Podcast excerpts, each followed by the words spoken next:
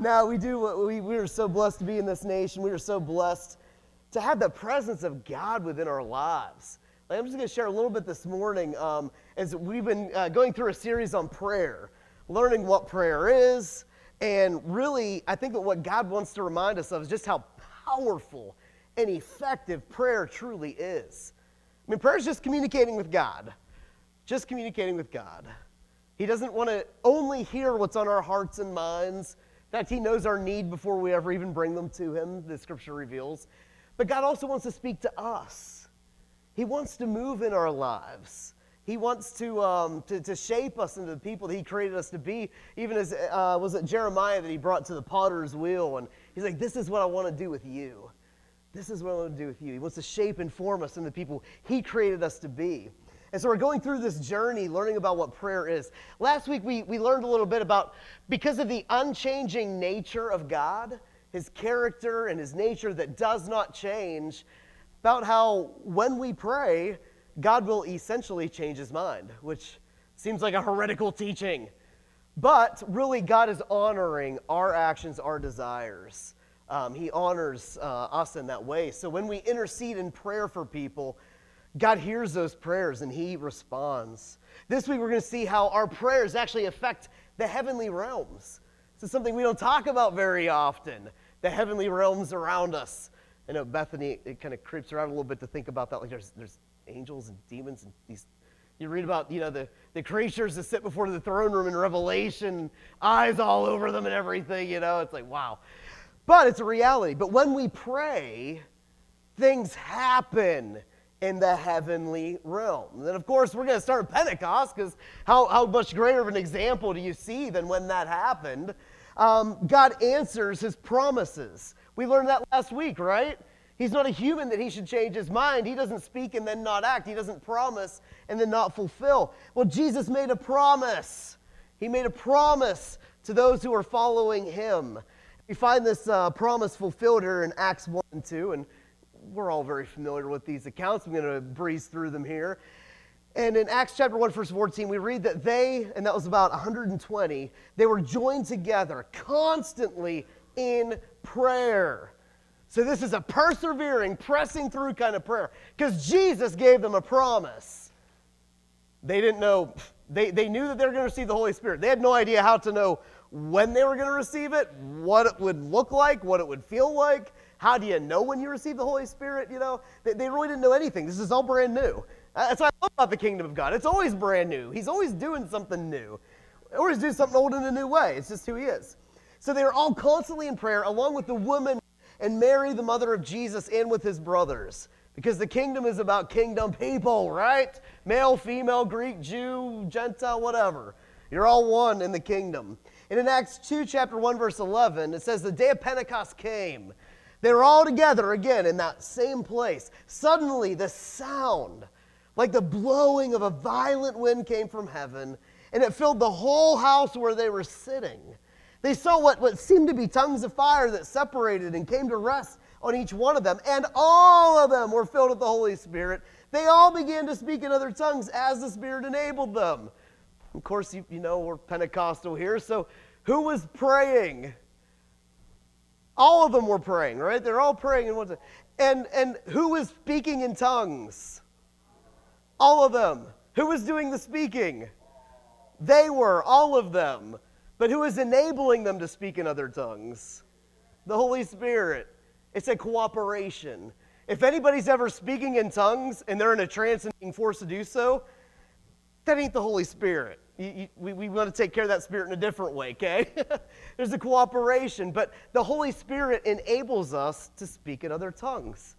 So you're speaking not from your mind, but from the Spirit. It's really an interesting, strange thing. In fact, uh, we read all about that, and you can study it later. 1 Corinthians 12 14, Acts 10 19 about that topic. But what was really cool about this encounter at Pentecost is it says in verse 5 that they were staying in Jerusalem, and of course it's Pentecost, Passover just happened. So everybody from all these different nations uh, who were Jewish came back to Jerusalem in that time. And it, sa- and, um, and it says so that they were all staying in Jerusalem, God fearing Jews from every nation under heaven. When they heard this sound, a crowd came together in bewilderment because each one, they heard their own language being spoken. These were tongues of men. Uh, 1 Corinthians teaches us that when we pray in tongues, we pray in the tongues of men and angels. You know, so they were speaking in other earthly languages, languages of men. And it said they were utterly amazed and they asked, Aren't all these people who are speaking Galileans? How is it that we hear them in our own native language? And it goes through the whole list of nations that were there. Um, Jews and those who converted to Judaism. And they said they hear them declaring the wonders of God in their own language. And so you see, as they were together praying, something happened in the heavenly realms. The promise of God was released. They were all together praying, and they all received that promise of God, the gift of the Holy Spirit, all at one time. Something significantly changed. It was a prophecy from Joel chapter 2. A promise, a prophetic promise, came to pass. They were filled with the Holy Spirit. They began to speak in different languages of men, declaring the wonders of God. And just a few moments later, thousands were saved. Thousands chose to put their faith and to start following Jesus, even though at that time it could mean losing their lives. They, they were sold out, they were following Jesus. You see, the Spirit of God is poured out into all people. And something interesting happens when heaven meets earth, when the heavenly realms, the spiritual realms meet the natural, something gives, something happens. We see this happen all throughout the scripture. There are physical evidences of it. In fact, um, when uh, they came back together in Jerusalem to talk about you know, all these non Jews that were being saved. And they were arguing, debating. They're like, how do we handle this? And what do they need to follow? And what, what rules and what laws? And, you know, are they, they Jews? Are they not? You know, the reason that they knew that they were all saved and that God had given them the Holy Spirit was because there was physical evidence of it. They, all throughout the books of Acts, when they received the Holy Spirit, they spoke in other tongues and often they would prophesy too. Um, there was evidence. They knew that they had received the Holy Spirit. But when heaven meets earth, it's just, it's really cool. Um, and I think back to the first temple when Solomon had built it, and they were dedicating the temple to the Lord. You know, and they carried in the Ark of the Covenant and they placed it in the, the, the Holy of Holies. It was a place where heaven and earth were to meet, where the natural and the spiritual uh, were, were to collide. And something happened when the Holy Spirit showed up in that place. When he showed up, when the presence of God, the physical presence, showed up in that most holy place in the Holy of Holies. The, the glory of God showed up, and it showed up in a physical, tangible way. This cloud filled the temple, so much so that the priests couldn't even continue filling their duties. They, they, they were just, they were out. It, it was an awesome Pentecostal kind of service, you know. Glory cloud showed up, and they were laid out, and awesome. Now, thanks to Jesus, the old covenant is fulfilled. He didn't eradicate it, he didn't do away with it. He fulfilled the old covenant. He made a new covenant, a new, a new agreement with us. And that is the reality which the Old Testament, the Old Covenant foreshadowed. The reality of what every it was a copy of. Now the place where heaven and earth meet, the place where the Holy of Holies is, where the most holy place is, where spiritual and the natural collide, this place where prayer is to occur and God is to answer as, uh, as He hears our prayers that, that Joel prophesied about, is located right there in your seats. It's so awesome. So, so awesome to think about this reality. You are the new temple of the new covenant. Um, 1 Corinthians chapter 3, verse 16 says, Don't you know you yourselves are God's temple? God's Spirit now dwells in you. 1 Corinthians uh, 6, verse 19 through 20, do you not know that your bodies are temples of the Holy Spirit who is in you, whom you've received from God? You're not your own. You were bought with a price. Therefore, honor God with your bodies. God has chosen us, our bodies, our physical bodies, to be a place for the indwelling of His presence. The infilling of His presence. God has chosen us as priestly intercessors between heaven and earth through prayer. Through prayer. First, in fact, we read this in 1 Peter chapter 2, verses 9 through 10. Peter wrote and he said, You are a chosen people. You are a royal priesthood. That's what priests would do is intercede between man and God. You are a holy nation. You are set apart for God's purposes. You're God's special possession that you may declare the praises of him who called you. Do you see this again over and over and over again? God keeps calling us out to this thing. These mouths that he gave us, there's a reason that everybody heard and was bewildered in Jerusalem. It's because they heard what was happening. He has given us His Holy Spirit so that we may declare praises of Jesus, who called us out of darkness into His wonderful light. Once we weren't a people. I didn't know who half of you were, you know, at one point in time, right? Once we weren't a people. But now, you guys know what we say about butts, right? Butts are big in the Bible, right? But, but now you are a people. Once you had not received mercy, but now you've received mercy, right? you've received it. You've received it. I'm sorry.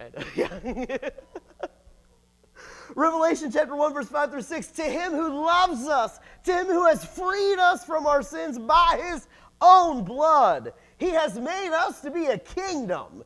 He has made us to be priests who serve his God and Father. To him be the glory forever and ever and ever and ever and amen. When we pray, when we intercede, we affect the heavenly realms. This is crazy to think about. I, am just scratching the surface. I don't understand this yet. I don't know if I'll ever understand it. But when we pray, oh yeah, I'm sorry, I'm getting ahead of myself here. When we pray, something happens. We all know Ephesians 6, right? What are we supposed to put on? The whole armor of God, right? We know our battle lies. It's not that annoying coworker. It's not your spouse, right? There's a battle in the heavenly realms, but it manifests physically from time to time, right? But your battle's not against flesh and blood. You're going to fight a losing battle if you're always fighting flesh and blood. Our battle's in the heavenly realms. That's why we, we can bless those who curse us. That's why, why you know, if someone steals our shirt, we give them our coat too. They force us to walk a mile, we walk another mile with them. Because that battle ain't against them, right? It's in the heavenly realms. Our struggle is not against flesh and blood, but against the rulers, against authorities, against powers of this dark world, against spiritual forces of evil in the heavenly realms. And so we put on the full armor of God. I'm not going to read through it because we all know it. But then what are we called to do in verse 18? and pray. Pray in the Spirit. Pray on all occasions. Pray with all kinds of prayers. Pray with all kinds of requests. With this in mind, be alert and always keep on praying. Imagine that. Always keep on praying for all the Lord's people. Paul said, Pray for me also, that whenever I speak, that words would be given to me so that I can fearlessly make known the mystery of the gospel, which is why I'm an ambassador in chains. Pray that I may declare it fearlessly as I should. Pray, pray, pray, pray, pray, pray, pray. We are called to pray and to stand firm and to pray and to resist. And whew, that's how you, you fight your battles in spiritual realms too. But when we pray, there is a physic, there's a, a heavenly thing that takes place. I mean, just think about some of these. There's a battle that takes place. I love this one in Daniel chapter 9 and verse uh, chapters 9 and 10. Daniel, he he decided he wanted to understand. God, what is going on here? If you don't know Daniel's story, read through it. He was taken off. God's people had sinned against God, got taken off into slavery. I mean, he got put under uh, King Nebuchadnezzar uh, to serve him because uh, he wasn't bad looking and he was kind of smart, you know? So he got put in the king's service. But Daniel, he wanted to understand what was happening and why it was happening. And as soon as he decided that he wanted to understand and he started praying, we read in, in Daniel chapter 10 that as soon as he was interceding in prayer for the forgiveness, and talk about intercessory prayer, read Daniel chapter 9. Daniel prayed for our sins even though he was a righteous person. He prayed forgiveness for his sins, the sins of his people. He confessed everyone's sins as if though they were his own, as if though he personally committed them. That is a true intercessor. when you just stand in the gap on behalf of somebody else, you humble yourself, even though you may be righteous in God's sight, and you say, I did it, right? For First Corinthians, right? If my people are called by my name would humble themselves and pray. Daniel was praying that kind of intercessory prayer for his nation, for his people. And, and an angel came and revealed to him that as soon as he started that way, an angel was sent to him. That angel had the understanding of a vision that he was given. But that angel was restrict, resisted by the prince of Persia. This is one of those rulers, authorities, or forces in the heavenly realms that's in Ephesians 6. We know it wasn't a physical person. We can clearly interpret and understand that, as Daryl taught us to interpret Scripture correctly, when you read through that chapter. In fact, he was resisted by this prince of Persia, and so God sent Michael, an, age, an archangel of God, to go and to rescue that angel so that that angel could go and give an explanation and understanding of the vision that Daniel had. When Daniel started to pray, something happened in the heavenly realms that we don't see. An angel was sent, and then uh, another um, principality or force or authority in the heavenly realms stopped that angel from coming. Apparently, he was too puny of an angel, I don't know. So, Michael, an archangel, which is apparently one of the higher authorities, if not the highest authority in the angelic realm and being, um, he had to go and set that angel free. So, if you ever notice that you pray and just something's not, ha- nothing's happening, you know, and you're praying and you're praying. Of course, we talked about all the different reasons that could be, but you don't know what's happening in the heavenly realms. Your answer may have already been released.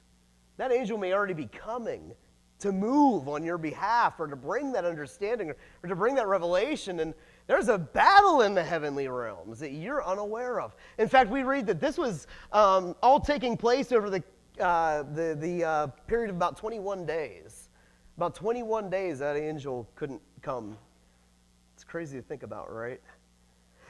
While worshipers were praying in the temple, an angel named Gabriel came to Zechariah to bring a message of good news about a long awaited son that would take away Elizabeth and Zechariah's shame. They were going to have this baby. Uh, Judges 13, Manoah, he prayed. God sent an angel to he and his wife regarding the birth of their son, Samuel. Genesis 21, God heard the crying of Ishmael who Hagar had left in the bushes of the desert just to die because they ran out of water. She couldn't provide for him. Sarah was just mean and nasty to her. God heard the prayer of that child. So, talk about Emran this morning. God heard the, the cry of that child and sent an angel on their behalf. Brought not only brought a revelation um, that Ishmael would also be blessed into a great nation, even though Abram and Sarah sinned and tried to do it on their own. God was still going to let that blessing, um, you know, apply to that, that um, child. And he, the angel uh, guided them to water as well. Um, Numbers chapter 20 and all the way through Exodus, we know that God heard the prayers of his people in Egypt who were being oppressed. So he sent an angel to deliver them and to guide them through the desert by uh, way of a pillar of cloud by day and fire by night. That was an angel. Why did God send an angel? Because he said, if I go down there have to deal with those people, I'll kill them. They're stiff necked people. I mean, that's literally what God said. So he sent an angel. He sent an angel. In Judges chapter 6, when God's people prayed as they were being oppressed by the Midianites, God sent an angel to a dude named Gideon, right? We talked about him, you know, a little bit last week or the week before. 2 Samuel 24, verse Chronicles 21, when an angel of the Lord was destroying the promised land with a plague, because David done screwed up and he was given two or three choices. Anybody remember? Two or three choices. I think it was three choices. And God said, you know what? Destroy three? All right. I was waiting, you know, anybody gave a dollar, like, you know, get a, a war. I, I, I, can't do that. But, anyways, yeah, three. David was given three choices. He chose to let God destroy his own people. And um, it was so cool. While the angel of the Lord was standing there with his sword destroying the, the nation, like, uh, what's his name's house? I'm, I'm sorry, yeah, I should have studied this a little better, but what's his name? You know, that guy back in, um, in uh, yeah, wherever we're at. Um, he saw the angel standing there at, the, at his threshing floor, and David prayed, and God stopped that destroying angel. Uh, Isaiah chapter 37, Hezekiah, he prayed for God's deliverance from the Assyrian kings so God sent an angel who killed 185,000 people from the Assyrian camp. Mark 9, Jesus, he was casting out a deaf and mute spirit. And he said, Some kinds of spirits can only be cast out through prayer and fasting. When you pray, something happens in the heavenly realms, right? Daniel 6, Daniel chose to kneel and pray toward Jerusalem. He did that three times every day. If you ever watch Veggie Tales, you know that, right? All of a sudden, it was illegal to pray to anyone other than the king. So Daniel was thrown into a lion's den. And what did God do? God sent an angel to close the mouths of the lions and to deliver him. Um, Acts chapter 12, King Herod, he was persecuting the church. He just killed James by the sword. He seized and imprisoned Peter. What did the church do? They prayed fervently. There was an all night prayer session called. They were praying passionately, fervently, is what the, the scriptures indicated. So God sent an angel to release Peter from prison. And then he led them to Mary's house, the very place where they were praying, still praying, still interceding for him. And they were like, that can't be Peter. Like, it just it's a really fun story to read. But God sent an angel. So when we pray, and I mean, there's so many other scriptural examples here. When we pray, something happens in the heavenly realms.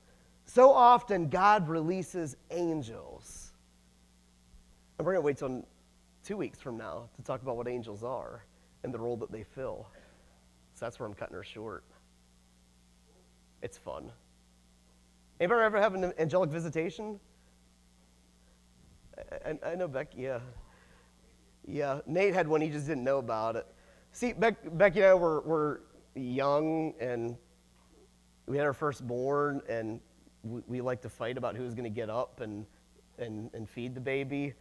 And she was breastfeeding, so she had no choice. She had to feed the baby, but who's going to go get him? You know, that was a whole other story. And we were just exhausted and whatever. And I mean, you could share the testimony, but somebody brought Nathaniel to Becky, and it definitely wasn't me, you know, and brought comfort. And there's a couple of other times that we've seen things happen. Uh, we broke down alongside the road, and literally, the, I, I don't know why we didn't think about it at the time, but this guy in like white clothes stopped and helped me change a tire inside of the road, and then he was gone. And we didn't really think about that. It was just so bizarre, but we think it might have been an angel. Cool thing is, the Bible says some of us have entertained angels and not even known it. So we're going to learn about angels soon. They're pretty cool.